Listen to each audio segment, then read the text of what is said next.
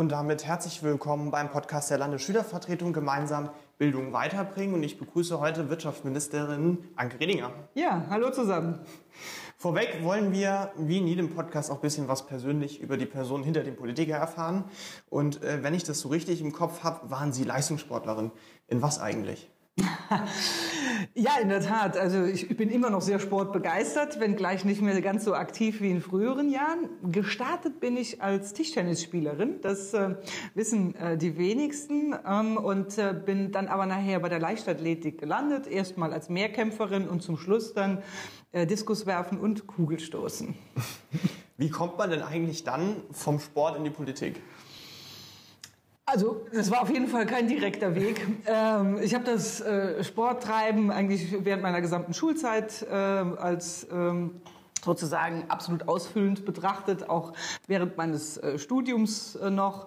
Ähm, und äh, als ich fertig war, ich habe hier in Saarbrücken studiert, ähm, Jura studiert, erstes, zweites Staatsexamen, war ehrlich gesagt nie mein Plan, in die Politik zu gehen. Ähm, äh, Im Gegenteil, äh, aber ich bin dann mal angesprochen worden. Ich, ich war in der Partei, ich war immer politisch, aber es war nicht mein, mein äh, erster Plan zu sagen, ich will in den Landtag oder so. Und bin dann aber angesprochen worden, ob ich mir das nicht vorstellen könnte. Meine erste Antwort war, nein, eigentlich nicht. Wurde aber dann gebeten, nochmal drüber nachzudenken. Äh, Habe ich dann tatsächlich auch. Naja, und äh, das Ergebnis ist äh, heute bekannt. Bin damals äh, 2004 in den Saarländischen Landtag gekommen, ähm, als jüngste Abgeordnete mit, äh, mit 28 äh, und äh, habe dann mal erst noch ein paar Jahre in der Opposition zugebracht und 2012 bin ich dann in die Regierung gewechselt. Ist es nicht so, dass Ihre Erfolge als Leistungssportlerin und als Politikerin auch irgendwie im kausalen Zusammenhang stehen? Oder sage ich anders, können Sie unseren Zuhörern erklären, inwiefern man eine Performance, die man wie bei Ihrem Beispiel als Leistungssportlerin erbracht hat, ins Berufsleben, zum Beispiel Wirtschaft oder Politik transferieren und nutzbar machen kann? Also es gibt ein paar Sachen, von denen ich sagen würde, sie sind äh, vergleichbar. Und es gibt ein paar Sachen, die finde ich sind im Sport ganz gut und die vermisse ich ein bisschen in der Politik. Ähm, ja, also von dem her, was vergleichbar ist, würde ich sagen, es ist wie überall im Leben. Man lernt das im Sport, ähm, dass man sich anstrengen muss, wenn es weitergehen soll, dass man auch weitermachen muss, wenn es mal nicht geklappt hat, aber dass es natürlich dann umso schöner ist, wenn man auch Erfolge feiern kann, dass das natürlich eine große Motivation auch bedeutet. Ähm, dass ähm, Gemeinschaft sowohl fürs Spaß machen als auch vielleicht fürs Erfolge feiern ähm, im, im, Sport und in der Politik äh, sehr, sehr wichtig sind. Und so ein bisschen auch manchmal die Dinge auf einen bestimmten Punkt abrufen zu können. Es ist ja ganz oft im Sport so. Es ist der Wettkampf. Egal, ob es jetzt die große Meisterschaft ist, eine internationale, nationale oder ob es irgendwie nur ein kleines Sportfest ist. Wenn man sich zu dem Zeitpunkt es vorgenommen hat, muss man es auch zu dem Zeitpunkt abrufen können. Und äh, ähnlich ist das auch so ein bisschen in der Politik. Ja? Wenn man dran ist als Rednerin, dann muss man performen. Und äh, dann nützt auch nichts, dass man sich vorher was Kluges überlegt hat, wenn man es zu dem Zeitpunkt nicht vorträgt äh, dann findet es auch nicht statt. Also äh, das sind so Punkte, wo ich sage, okay, da kann man was, was mitnehmen. Äh, das Thema Fairness ist sicherlich auch ein wichtiges. Umgang mit, mit sowohl Sieg als auch Niederlage ist, ist wichtig, sowohl im Sport als auch in der Politik. Man hat schon Leute gewinnen sehen, die haben alle Sympathien verspielt, sowohl in der Politik als auch im Sport. Auch berühmte Diskuswerfer haben das schon bereits praktiziert, aber auch Politikerinnen und Politiker. Ähm, was ein bisschen ähm, ja anders ist in der Politik als im Sport, ist es fehlt die Objektivität. Ja, also es, es gibt einen Wettkampf, es gibt faire Regeln, es gibt klare Regeln, äh, man hält sich in der Regel auch dran. Ja. Äh, und dann gibt es anschließend ein messbares Ergebnis, zumindest in den meisten Sportarten. In der Leichtathletik ist das ja nun mal so. Es steht am Ende eine bestimmte Zeit, eine bestimmte Weite und damit steht fest, ob man gewonnen oder verloren hat. In der Politik ist das ein bisschen anders. Da gibt es jede Menge Querschläger bisweilen äh, und äh, es gibt auch kein richtig, ob, nicht, nicht immer zumindest, ein objektiv messbares Ergebnis. Es gibt viel mehr Deutungshoheit. Ähm, das ist vielleicht manchmal zum Vorteil, aber manchmal ist es eben auch zum Nachteil. Ja. ja. Kommen wir zum Thema, kommen wir zu Ihrem Thema, Thema ÖPNV. Wir im Saarland haben im Bundesvergleich eigentlich bisher sehr weit hinten dran gehinkt, zumindest sagen viele. Klar, jetzt gibt es eine Reform, schauen wir aber mal in die greifbare Vergangenheit. Zum Beispiel Berlin ist unfassbar günstig. Wenn ich mit dem über uns im ÖPNV rede, ähm, gerade auch für Schülerinnen und Schüler in Bayern, ich war selbst in Bayern, bekommen Schülerinnen ein kostenloses Ticket ab einer bestimmten Entfernung vom Wohnort. Warum hat das im Saarland so lange gedauert, dass wir jetzt an einem Reformpunkt stehen? An welcher Stelle wurde denn hier vielleicht auch geschlafen? Ja, sagen wir, das Thema ÖPNV hat nie so die wahnsinnig große Rolle gespielt. Ähm, aber Gott sei Dank, sage ich, in den letzten Jahren hat, und da will ich es ein bisschen breiter machen, das gesamte Thema Mobilität eine viel größere Rolle eingenommen. Also die Frage, wie komme ich, und zwar manchmal mit dem Bus, aber vielleicht auch mit anderen Verkehrsträgern von A nach B, ähm, äh, das hat auch im Saarland eine größere Rolle jetzt gespielt. Ähm, man muss sicherlich in Rechnung stellen, dass ähm, äh, im Saarland wie in äh, den anderen Bundesländern der ÖPNV im ganz überwiegenden Sinne Aufgabe der Kommunen ist. Äh, und ähm, äh, leider sind die saarländischen Kommunen nicht auf Rosen gebettet, was die Finanzkraft angeht. Das ist sicherlich auch eine Begründung dafür, warum äh, zum Beispiel, und da muss man gar nicht nach Berlin gehen, sondern kann ruhig in Rheinland-Pfalz äh, quasi schon direkt über die Grenze blicken, warum dort zum Beispiel Schülerverkehre kostenfrei sind für die Schülerinnen und Schüler. Das hat etwas damit zu tun, dass die Kommunen das schlicht dort bezahlen. Das äh, würde hier theoretisch auch den Kommunen freistehen. Jetzt äh, wäre das allerdings schon ein großer finanzieller Kraftakt äh, für, für die. Und da ich das sehe, habe ich gesagt, okay, eigentlich unzuständigkeitshalber äh, will ich aber trotzdem dafür sorgen, dass es äh, mal spürbare Verbesserungen gibt, also dass das Angebot attraktiver wird. Das geht zum einen über die Frage, was kostet es, aber es geht natürlich auch über die Frage, äh, wie groß ist mein Angebot? Denn sagen wir mal, günstige Ticketpreise nützen nichts, wenn der Bus nicht fährt. Also für den Bus, der bei mir vor der Haustür nicht fährt, einen günstigen Preis zu haben, macht jetzt am Ende äh, auch niemanden froh. Und äh, so gesehen ist es im ÖPNV wie in der Bildung auch. Es äh, kommt am Ende gar nicht mal darauf an, wo man herkommt, sondern es kommt vor allem darauf an, wo man hin will.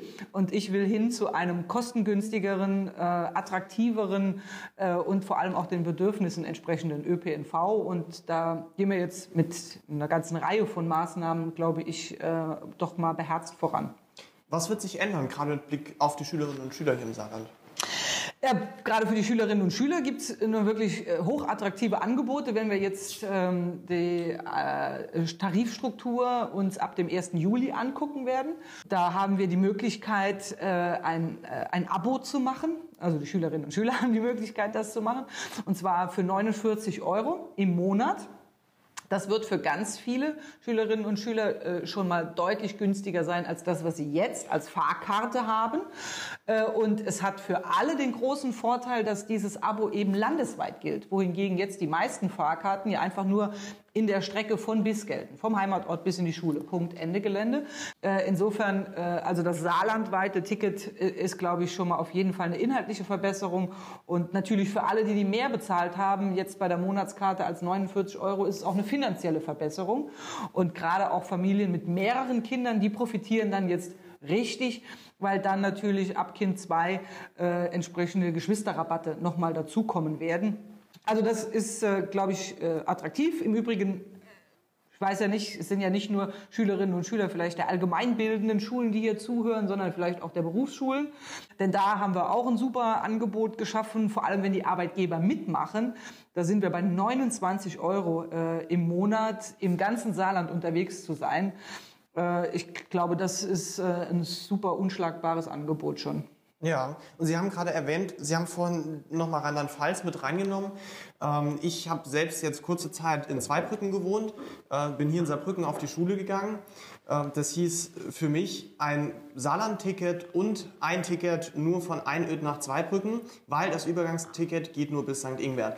Für solche Grenzpendler, die es ja doch gibt, gibt es da auch irgendwelche Änderungen, damit für die auch der Grenzübergang erleichtert wird? Ja, das sind die Punkte, die wir natürlich immer mit den Verkehrsverbünden ähm, äh, besprechen müssen, sobald wir unseren eigenen Verkehrsverbund, ähm, den Umweltverbund, den SAVV verlassen. Das, was ich jetzt erstmal geschildert habe, das gilt erstmal nur innerhalb des, der Grenzen des Saarlandes, weil das ist sozusagen das Zuständigkeitsgebiet, das ist das, wofür ich natürlich auch rechtfertigen kann, zu sagen, dass ich auch saarländisches Steuergeld äh, dafür äh, ausgebe. Äh, alles andere versuchen wir nach und nach immer ein bisschen besser zu machen. Es ist allerdings äh, selten ganz befriedigend, aber sagen wir mal, bei der Begrenztheit der finanziellen Mittel, die wir auch haben, müssen wir gucken, worauf können wir uns konzentrieren.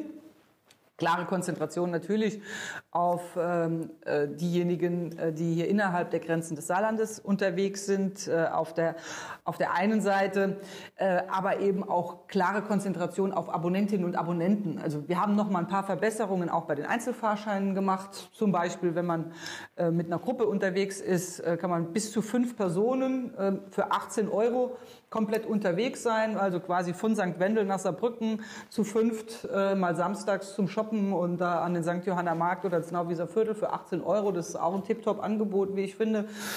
Äh, wenn man äh, das nochmal zusammenrechnet gegenüber dem, was man vorher dafür bezahlt hat. Ähm, aber die Grenzsituation, die haben wir ja nicht nur nach Rheinland-Pfalz, sondern wir haben sie natürlich auch nach Luxemburg und, und äh, nach, nach Frankreich, ähm, äh, wo wir wieder mit ganz anderen Systemen und Ansprechpartnern auch zu tun haben.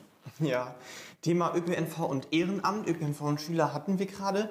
Ähm, ich gehe jetzt mal als Beispiel von der Landesschülervertretung aus. In anderen Bundesländern bekommen die Mitglieder der Landesschülervertretung zum Beispiel eine Bahncard 100 zur Verfügung gestellt. Jetzt ist die Landesschülervertretung neben ganz vielen anderen Ehrenämtern natürlich ein Amt, bei dem Menschen eine Tätigkeit ausüben neben ihrer eigentlichen Tätigkeit und das meist auch noch unentgeltlich. Wenn ich mir jetzt überlege, zum einen bin ich oder sind wir als eine Schülervertretung daran gebunden, das günstigere Angebot zu nehmen. Das heißt, wenn der Flug günstiger ist als der Zug, muss ich überlegen, wie rechtfertige ich, dass ich trotzdem im Zug fahre. Äh, zum anderen auch die normalen Fahrtkosten gehen aktuell auch über den Tausenderbereich hinaus. Ähm, sollte da nicht oder ist es nicht gerechtfertigt, dass für solche Menschen innerhalb ihres Ehrenamts der ÖPNV dann sogar kostenlos wird? Ja, das ist, glaube ich, eine allgemeine Frage der Förderung von Ehrenamt ähm, will gar nicht über Zuständigkeiten streiten, sondern ich würde es dann als allgemeines Thema der Landesregierung mitnehmen, weil ich glaube, es ist jetzt nicht eine Frage äh, der Verkehrsministerin, das Ehrenamt zu fördern im klassischen Sinne, sondern dann müssen wir gucken, wie wir eh auch andere viele Ehrenamtskarten haben, zum Beispiel auch für Feuerwehrleute und sonst wo irgendwas, ob man das in die Ehrenamtsförderung mit reinbekommt und dann die Gruppe dann auch der Schülerinnen und Schüler, die in den Schülervertretungen sich engagieren, äh, dort oder an anderen Stellen äh, eine Vergünstigung äh, mitzubekommen. Denn äh, am Ende müssen wir mit unserem Geld aus dem Verkehrsministerium natürlich gucken, dass wir die Verkehrsverträge bezahlt bekommen. Und äh, da gehört es auch nicht zur gesetzlichen Aufgabe, aus den Verkehrsverträgen Ehrenamtsförderung zu beschreiben. Deshalb äh, ist das ein Punkt, äh, den, man, den man mitnehmen kann. Den muss man dann sicherlich auch mit dem Innenministerium und dem Bildungsministerium mal besprechen, ob das eine spezielle Form der Ehrenamtsförderung sein kann. Wobei man auch sagen muss, dann muss von dort auch wieder das Geld in das Verkehrssystem mit rein, weil äh, kann jetzt auch nicht verlangen, verlangen, dass äh, die anderen Verkehrspartner, die wir haben, im Grunde genommen äh, Ehrenamtsförderung betreiben. Dann steigen die mir auch aufs Dach. Äh, aber im Rahmen der Ehrenamtsförderung ist das sicherlich ein Punkt, den man nochmal aufrufen kann. Schauen wir uns den ÖPNV im Allgemeinen an. Sie haben gesagt, es reicht nicht nur günstig zu sein, es braucht auch entsprechende Angebote. Ähm, es wird immer noch gesagt, gerade auch im ländlichen Raum, Taktung ist zu langsam, es fahren zu wenig Busse, Orte werden nicht erreicht. Wie lange wird es denn dauern, bis wir hier von einem wirklich guten ÖPNV reden können? Naja, wir haben ja neben der Tarifreform, die ja nur ein Teil unserer äh, Tarifoffensive und unserer ÖPNV-Offensive ist, uns ja auch vorgenommen, tatsächlich die Angebote auszuweiten. Äh, beziehungsweise erstmal mit den Kommunen vereinbart, okay, nicht zurückfahren, sondern mal gleich lassen. Und wir als Land äh, werden zumindest dort, wo wir zuständig sind, äh, die Angebote auch äh, deutlich erhöhen in den nächsten Jahren. Das äh, hat sehr unterschiedliche Qualitäten. Äh, das fängt sicherlich bei den umfangreichsten Maßnahmen an, nämlich dort, wo wir uns äh, vorgenommen haben, Bahnstrecken zu reaktivieren. So, das, äh, sagen wir mal, der Zugverkehr, das ist immer noch das Rückgrat des ÖPNVs. dort haben wir uns nun wirklich vorgenommen, eine ganze Reihe von Bahnstrecken zu reaktivieren, mit den entsprechenden Taktungen auch. Äh, äh, zusammen mit dem Angebot der Saarbahn wollen wir daraus insgesamt für das Land ein integriertes Angebot machen. Das heißt also sowohl das, was die klassischen Bahnangebote sind, wie, wie, man immer noch sagt, zusammen mit dem Saarbahn-Angebot wollen wir eine S-Bahn machen. Und äh, die geht in die verschiedenen Zweige des Landes. Und ist dann auch mit so einer Art Mobilitätsgarantie verbunden, nämlich dass man dort entweder, je nach Strecke und auch der, der Nachfrage, entweder im Viertelstundentakt oder im Halbstundentakt und bis zu den entlegensten Stellen, aber immerhin per Bahn angebunden im Stundentakt, immer eine Verbindungsmöglichkeit auch hat. Und dass man dann nicht immer auf diesen Fahrplan da gucken muss, dass dann irgendwie, äh, was weiß ich, vormittags alle 47 Minuten und nachmittags dann nach 32 Minuten der nächste kommt, sondern dass das klare Zeitfenster sind, weil Verständlichkeit äh, ist äh, auch ein hohes Kriterium, damit so ein ÖPNV-Angebot attraktiv ist. Also das wird der erste umfassende Schritt sein. Der braucht leider auch am, am allerlängsten. Dann werden wir dort, äh, wo wir schon äh, schienengebundene Strecken haben, die Taktungen auf denen schon erhöhen. Also wir haben zum Beispiel eine Strecke von, von, von Saarlouis äh, über Völklingen, Saarbrücken, St. Ingbert. Dort ist unser Plan tatsächlich im Viertelstundentakt unterwegs zu sein. Also ich finde, dass, äh, wir haben eben das Beispiel von Berlin gebracht, da sind wir schon ziemlich nah dran. Da geht man ja auch auf den Bahnsteig und guckt nicht, wann fährt die nächste U-Bahn oder S-Bahn, sondern sie kommt halt immer irgendwann. Und so wäre es zum Beispiel auf dieser Strecke auch. Also dort einen Viertelstundentakt zu haben. Wir werden äh, äh, über Illingen rüber nach Neunkirchen etc. nochmal die Strecke auch ausbauen. Das ist dann quasi unsere äh, schienengebundene A1 also äh, da haben wir uns äh, jetzt wirklich was äh, auch überlegt, wie man das ganze Land ein bisschen besser erschließen kann. Plus die Bushaltestellen, die, die wir haben auf den Strecken, wo das Land zuständig ist. Und natürlich ist damit verbunden die Hoffnung und auch die Bitte, dass die Kommunen das in ihrer Zuständigkeit verdichten glaube aber am Ende äh, kann es nicht nur darum gehen, dass wir ähm, auch gerade im ländlichen Raum mehr große leere Busse fahren lassen, äh, sondern äh, es muss dann auch noch ein paar klügere Varianten dazwischen geben. Der, das neueste äh, Stichwort dazu ist On-Demand-Verkehre. Ähm, dafür brauchen wir jetzt aber auch kluge Konzepte, wie man das aufsetzen kann, dass man auch dann ein Verkehrsmittel bestellen kann, wenn ich es brauche. Ähm, äh, auch die Bundesregierung wird ja ihren Beitrag noch dazu auch finanziell leisten müssen, denn sonst werden wir ja, was alle ja wünschen und was ja auch total richtig und notwendig ist, die Klimaschutzziele nicht erreichen und auch der Verkehrssektor wird gar nicht in der Lage sein, äh, seinen Beitrag zur Reduzierung des CO2-Ausstoßes zu leisten, wenn wir es nicht schaffen, passgenauere Angebote auch auch zu liefern, mit allen Punkten, die dazugehören, dass ich auch bessere Park-and-Ride-Möglichkeiten habe, Park-and-Bike-Möglichkeiten. Also wenn ich an der Bahnstation bin, brauche ich auch anständige Abstellanlagen für meine Fahrräder am besten, vielleicht auch noch mit Lademöglichkeit für die E-Bikes, die dazugehören. Und letzter Punkt, äh, dann ist sozusagen mal so ein bisschen meine Vision des ÖPNVs der Zukunft skizziert. Das alles natürlich am besten digital. Ich, äh, äh, meine Hoffnung ist, dass unser, unser Smartphone, unser Handy eigentlich die Fahrkarte der Zukunft ist. Und es steht immer das jeweilige Verkehrsmittel zu dem Zeitpunkt an der Stelle, wo ich es auch gerade brauche. Der E-Scooter ist da, ich habe ihn vorgebucht, es wird abgerechnet, alles über mein Handy, ich brauche auch keine sonstige Fahrkarte mehr. Also das ist, glaube ich, die Vision. Und das ist nichts, was erst in Ewigkeiten äh, tatsächlich kommen wird, sondern da arbeiten wir eigentlich auch jetzt schon dran. Wir werden jetzt noch ein Kompetenzzentrum Digitalisierung im ÖPNV einrichten, damit das auch wirklich intensiv bearbeitet äh, wird und nicht nur so ein, naja, so ein Nebenbei-Arbeit für, für wen auch immer darstellt.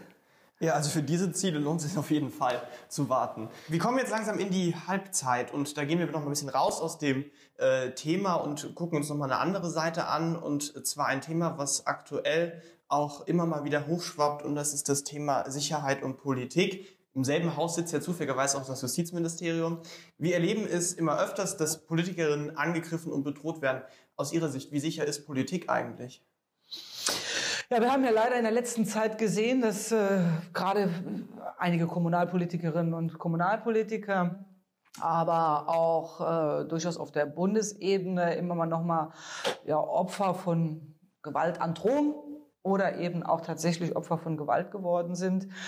Ähm, ich finde, das muss uns schon alarmieren, äh, auch mit Blick auf den Zustand unserer Gesellschaft und die Frage, wie wir noch miteinander auch umgehen und äh, wie konfliktfähig wir auch sind, auch Konflikte zu lösen. Äh, aber auf der anderen Seite ist Angst jetzt wiederum auch kein guter Ratgeber in der Politik. Also wenn ich quasi jetzt äh, durch Saarbrücken gehe und ständig über die Schulter blicke, weil ich Angst habe, dass irgendwie ein unzufriedener Bürger ähm, äh, dort um die Ecke kommt, dann äh, kann man, glaube ich, nicht mehr vernünftig arbeiten. Ne? Ähm, insofern also es muss uns alarmieren mit Blick auf den Zustand der Gesellschaft, aber ich glaube, einem selber sollte es jetzt eigentlich weniger Angst machen. Ich persönlich äh, habe auch keine, also ich fühle mich wohl im Saarland, ich fühle mich auch sicher äh, im Saarland äh, und hoffe vor allem, dass das auch zu Recht so der Fall ist. Ja, wie ist es denn eigentlich so, äh, Politikerin privat zu sein? Man wird ja eigentlich immer mit der Arbeit verbunden. Man ist ja Person des öffentlichen Lebens, jeden erkennt einen. Äh, wenn man einkaufen geht, ich meine, mit Maske ist das vielleicht noch einfacher aktuell, aber äh, sonst ist das ja auch ziemlich schwierig. Äh, wie managt man sowas? Ja, ich meine, das muss man äh, mit, mit einkalkulieren. Vielleicht muss man sich umgekehrt die Frage stellen, ich bin jetzt seit 2012 Ministerin, äh, was müsste ich denn alles falsch gemacht haben, wenn mich kein Mensch erkennen würde? ja, sag mal, das, das wäre ja schlicht eine Katastrophe oder dass die Leute die Straße wechseln, weil sie mich sehen. Äh, umgekehrt, ne? Also es ist, ich bin ja froh, im Grunde genommen bin ich erstmal froh, wenn, wenn sie auf mich zukommen und wenn sie mir was sagen, im Guten wie im Schlechten. Ja, das ist ja, das ist ja das, was ich will. Das ist ja auch das, was ich eben auch angedeutet habe miteinander reden, auch wenn man unterschiedlicher Meinung ist. Das ist ja die normale Form des Umgangs äh, miteinander. Insofern äh, gewinne ich dem jetzt erstmal rein Positives äh, auch ab, wenn man erkannt wird, wenn man angesprochen wird und, und die Leute einem dann auch mal ein unmittelbares Feedback geben. Und um ehrlich zu sein, äh, das, was ich äh, im Unmittelbaren als Rückmeldungen bekomme, ist äh, deutlich positiver als das, was äh, im, äh, auch teilweise im Social Media stattfindet, äh, insbesondere bei Facebook als äh, auch dem Instrument der schlechten Laune bisweilen. Ähm, das ist ja auch dann mal wieder ganz angenehm, ne? äh, wenn, wenn, wenn das auf dem Wege passiert. Man muss allerdings beim Einkaufen äh, in der Regel eine halbe Stunde länger einplanen. weil dann nun mal die Leute kommen und Hallo sagen und, und was auch immer. Und das mit den Masken hilft insofern auch nicht. ich bin selber immer ganz überrascht. Ich war kürzlich im Wald unterwegs mit dem Fahrrad. Da hatte ich Helm an. Es war noch kalt, es war Winter. Ich hatte Schal an äh, und, und äh, noch eine Fahrradbrille. Aber die Leute erkennen einen trotzdem. Also insofern, äh, ich, ich habe mich selber kaum erkannt. Aber ja, nee, alles gut. Ich, äh, ich finde das eher positiv. Ja, jetzt nehmen wir in der Halbzeit auch mal Zuschauerfragen rein. Wir haben noch mal zwei reinbekommen. Die erste, in Zeiten nach dem absehbaren Ausstieg aus der äh, momentanen Industrie, schwächendem Stahlbau, unsicherer Zukunft beim größten Automobilhersteller hier im Saarland Ford, Corona-Gebäude im Mittelstand, gibt es zwar sicherlich geschmeidigere Jobs in der Politik als Ihre als Wirtschaftsministerin. Andererseits ist kaum jemand so nah an den Bedürfnissen und Erwartungen der Saarländer gegenüber der Politik. Bestärkt Sie das nicht in dem Gedanken, auch mal als Ministerpräsidentin zu kandidieren oder überlassen Sie das lieber Pritz oder nochmal Hans? naja, dass äh, Personalfragen äh, irgendwann wieder anstehen, ist, ist ja klar. Die Landtagswahl wird im Jahr 2022 sein. Bis dahin konzentriere ich mich vor allem auf den Job, den ich jetzt mache. Das wäre im Übrigen auch die beste Grundlage für eine erfolgreiche äh, Kandidatur. Ähm, wenn man die Erfolge jetzt gerade auch äh, jetzt der letzten Monate sieht, äh, muss man ja auch sagen, dass unsere Arbeit, äh, durchaus meine Arbeit ja erfreulicherweise vor allem für die vielen, die dadurch einen Job bekommen können, Früchte trägt. Vielleicht wird das dann zum gegebenen Zeitpunkt der ein oder andere auch zum Grundlage seiner Wahlentscheidung machen, wenn ich denn zur Wahl stehe. ähm, die zweite Frage geht nochmal auf bisschen auf Corona und zwar durch die narrative Darstellung der Bazooka-Wirtschaftshilfen, welche sich dann doch eher so Wasserpistolen ähnlich in der Umsetzung erwiesen haben, ist der saarländische Bundeswirtschaftsminister Altmaier in vielen Wirtschaftsunternehmen, Verbänden in Ungnade gefallen. Wünschen Sie sich in dieser schwierigen Phase der Pandemie mehr Föderalismus? Man kennt Sie ja persönlich im Saarland eher als Handlungstyp. Hätten Sie manchmal etwas anders gemacht als Ihre Bundeskollegen oder auch Parteikollegen wie Scholz, Heil und Co. Und wenn ja, eigentlich was? Ja, also ich finde, dass äh, das einzig entscheidende Motto immer ist, äh, das Erreichte zählt und nicht das Erzählte reicht. Ähm, das äh, ist gut, glaube ich, wenn sich jeder Politiker das zur, zur Grundlage seines eigenen Tuns macht. Ähm, natürlich, der Ausspruch, die Bazooka, hatte auch einen psychologischen Effekt. Äh, Effekt dass es nämlich äh, auch darum ging, mal zu sagen, okay, äh, es, es wird Geld geben in, in doch erheblichem Umfang, um äh, zumindest mal das Schlimmste auch nochmal abzufedern, immer in dem Wissen, dass äh, natürlich nicht sämtliche Umsatzausfälle damit ausgeglichen werden können und, und, und. Ähm, dass sowas natürlich in der Umsetzung nicht ganz einfach ist. Das war schon sicherlich äh, erkennbar und dass die ersten Wochen auch viel von existenziellen Ängsten äh, geprägt waren, hat äh, auch dazu beigetragen, dass alles sehr aufgeregt auch stattgefunden hat. Ähm, alles in allem ähm, war das anstrengend für alle Beteiligten, auch für Mitarbeiterinnen und Mitarbeiter hier in diesem Haus. Ich finde zum Beispiel die Entscheidungen auch von Hubertus Heil, die er vorangetrieben hat mit dem Thema Kurzarbeit äh, äh, und viele andere Punkte, die er jetzt auf den Weg gebracht hat, der Vorstoß nochmal bei den Tariflöhnen in der Pflege und und und. Da würde ich überhaupt gar nichts dran ändern. Die finde ich alle akkurat richtig äh, und ich finde auch das Signal, das der Finanzminister ausgesetzt hat, äh, der Bund wird sehr sehr viel Geld geben, um alle zu stützen Menschen, die das brauchen, auch richtig. Nur daneben muss auch klar sein, dass das alles schnell gehen muss. Und äh, da äh, braucht man Umsetzungsstärke. Ich hatte den Eindruck, wir hier im Wirtschaftsministerium im Saarland, wir haben sie geliefert. Ich hätte mir sicherlich äh, gewünscht, dass der Bund in gleichem Maße äh, dort äh, auch sich verpflichtet fühlt.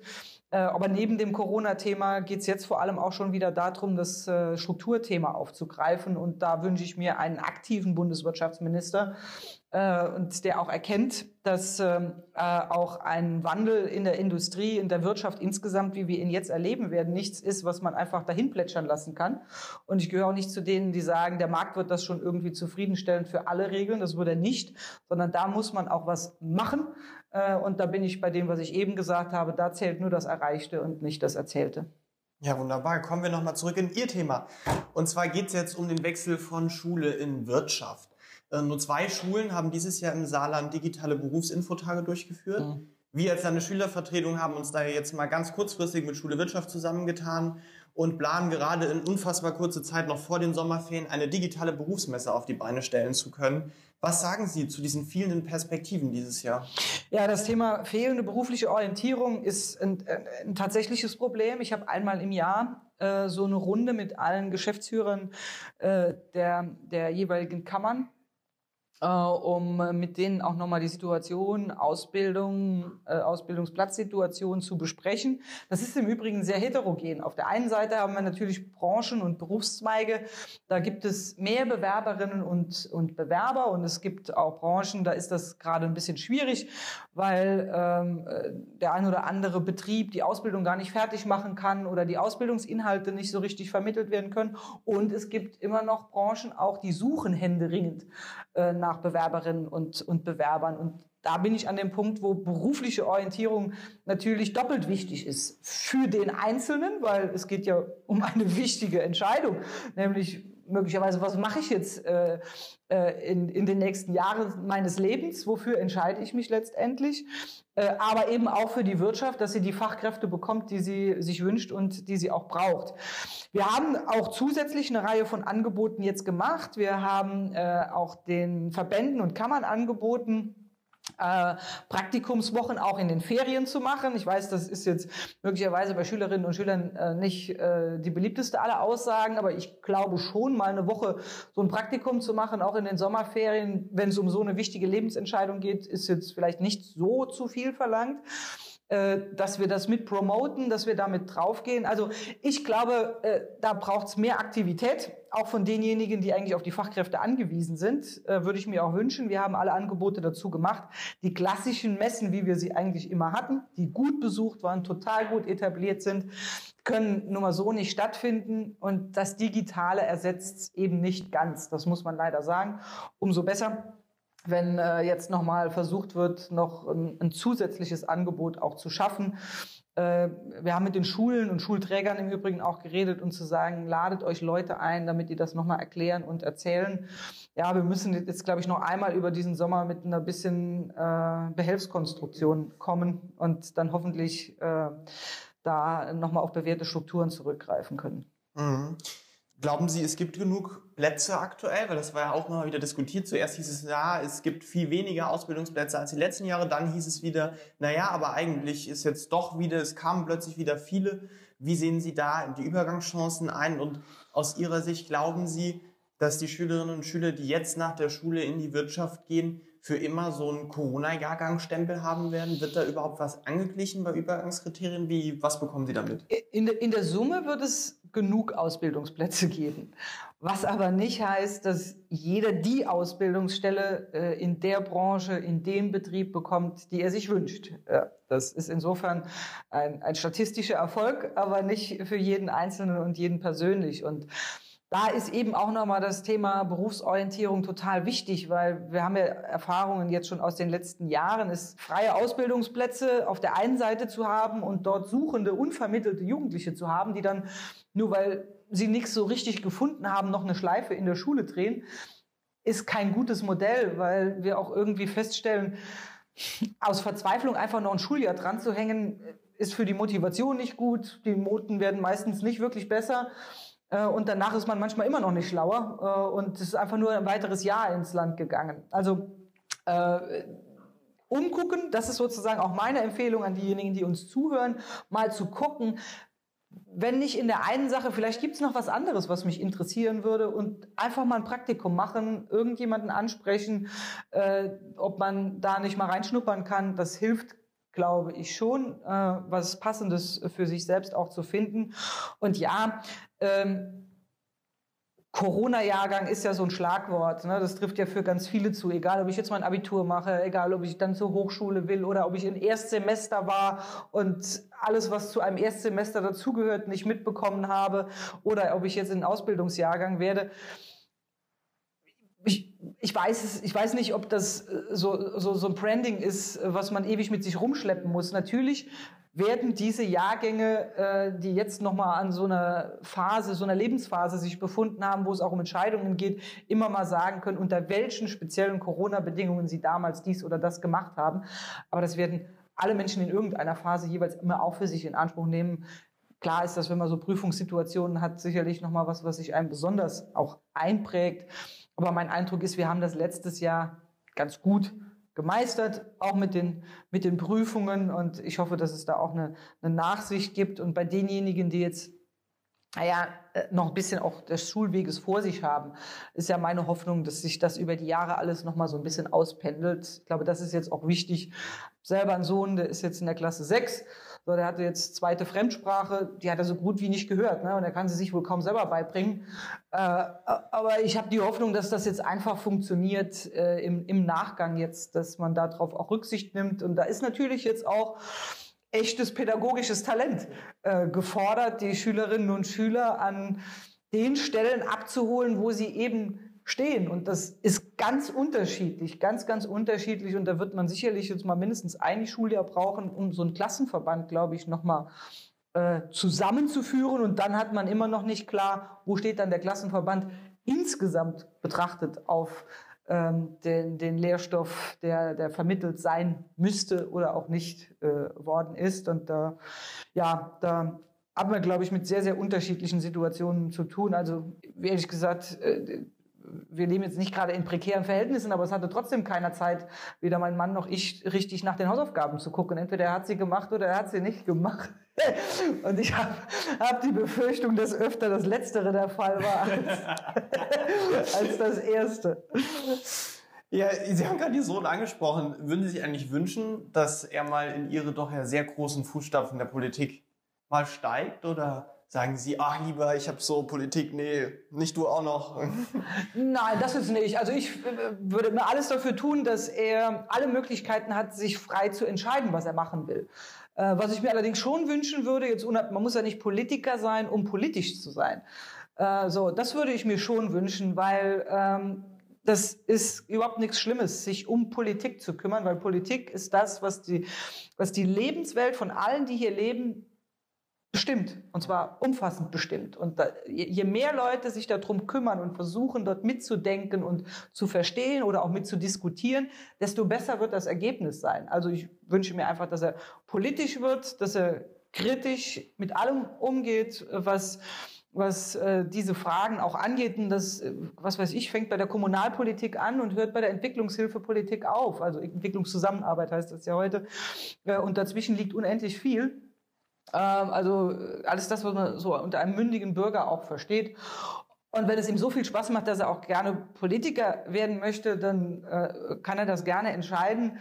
Ähm, aber wenn er äh, Busfahrer sein will, Polizist oder Krankenpfleger, dann ist es auch gut. Ja, das ist doch sehr schöne Aussichten für Ihren Sohn auf die Zukunft. Das ist wirklich toll. Also eigentlich hat er mir gesagt, er möchte YouTuber werden.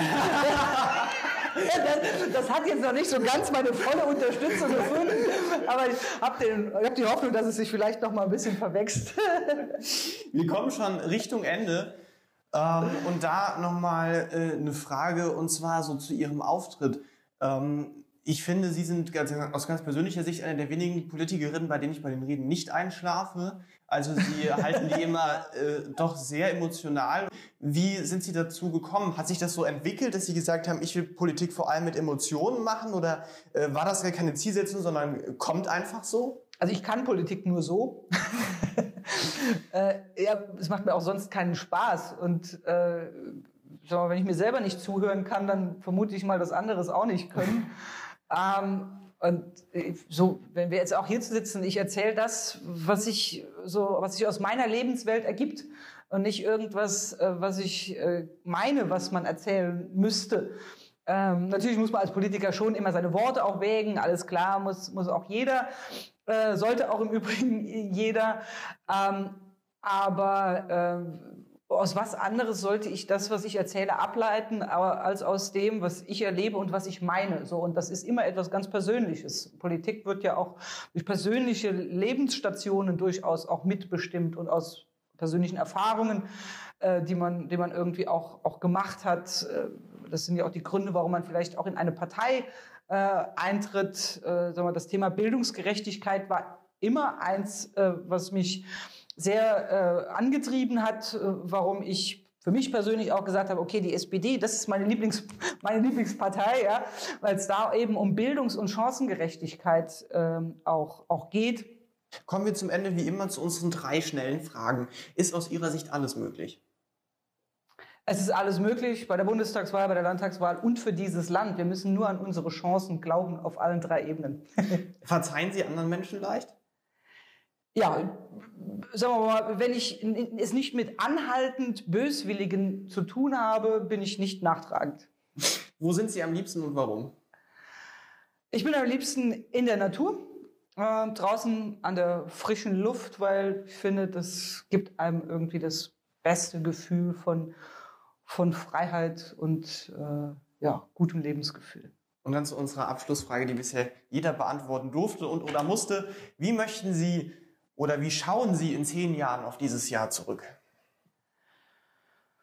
Ich hoffe, dass ich mit Zufriedenheit angesichts der Größe der Herausforderungen auf das Jahr 2021 zurückblicken kann. Und ich hoffe, dass ich feststellen kann, dass das ein Jahr sicherlich der pandemiebedingten Belastung, aber auch ein Jahr des Aufbruchs in eine gute Dekade gewesen ist. Wunderbar. Dann vielen Dank für das Gespräch. Ich bedanke mich auch. Herzliche Grüße.